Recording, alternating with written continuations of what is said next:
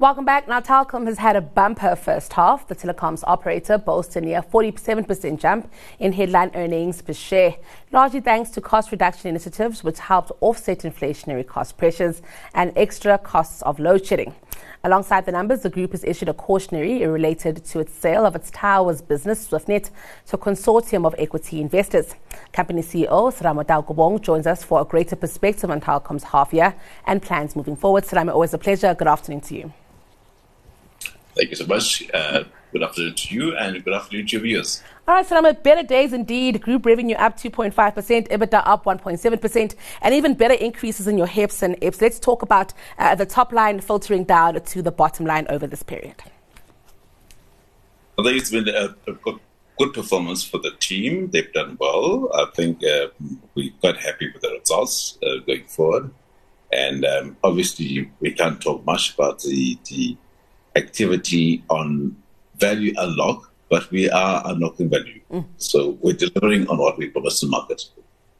Uh, so what we had seen in previous previous periods, I think, was uh, some expenses and impairments really flowing through the financials. Are we satisfied now that uh, you know the worst of that is behind us, um, and what we see, uh, you know, into the future may be uh, more indicative of Telkom's value? Absolutely, I think the the, the investments in the payments were, were, were, were, obviously quite impacted us. But what we're looking at in the future is uh, positive, and uh, we're happy with the results we see. I do believe there were also some uh, restatements uh, from a prior periods, uh, you know, in the set of numbers. So, I mean, have that at all uh, impacted the numbers uh, greatly? Is it a material uh, change that we're seeing as a result of the restatements? It was marginal. I think the, the impact, the, the, effect of the HEPS was 23 million, which was 4 cents. So uh, it's, it's, it really was much down. Mm.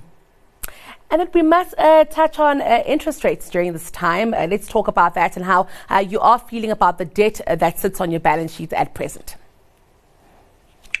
I think um, our balance sheet is uh, looking quite stable now. We want to 1.8 percent of uh, lending, so I think we're comfortable mm-hmm. with where we're sitting. Mm-hmm, mm-hmm, now, of course, you said you can't tell us uh, much about uh, the value unlock strategy, but what we do know, uh, Serame, is that we're working towards uh, an infrastructure company of uh, Telkom. I'm just keen to get, uh, you know, more on this. Is this uh, looking a little bit away from a traditional telco to an infrastructure company? What does that look like for the future? I think for us, what's important is that if you look at the assets that we have, we have fiber InfraCo, we have the towers, we have the network operation model. So I think on the InfraCo model, data centers, everything put into place, we are steady for providing the digital InfraCo for what the country needs. And I must ask you, you know, conversations of a Telkom acquisitions have certainly uh, died down, and you've been very consistent in this messaging that, uh, you know, Telkom didn't need a savior. Nobody was coming to save it. I'm just uh, keen to get your thoughts on that uh, and, you know, the future of Telkom then, uh, of course, looking at the InfraCo strategy, but also looking at uh, expansion, Serame. What does that look like? I think for us is that, know, um, consolidation in the market is natural um, and it depends on which one of the players talks to us. But consolidation is, is, is natural. Mm-hmm. It's something that we're not against. Uh, so I will take the further that one. And then let's touch on capex and capital allocation. Uh, also, uh, a big one for this sector, uh, the sector that you play uh, in, Salama. It's one of those uh, where, uh, you know, big balance sheets are necessary. Uh, let's talk about how you have allocated capital over the period um, and if there's anything that you're looking at particularly that might uh, need quite a bit of capex. So what's key for us is that we spent most of our capex um, in a corporate environment. We got uh, a lot of uh, capex allocated to the sub-1 gig spectrum, which we spent, and we got allocation in that.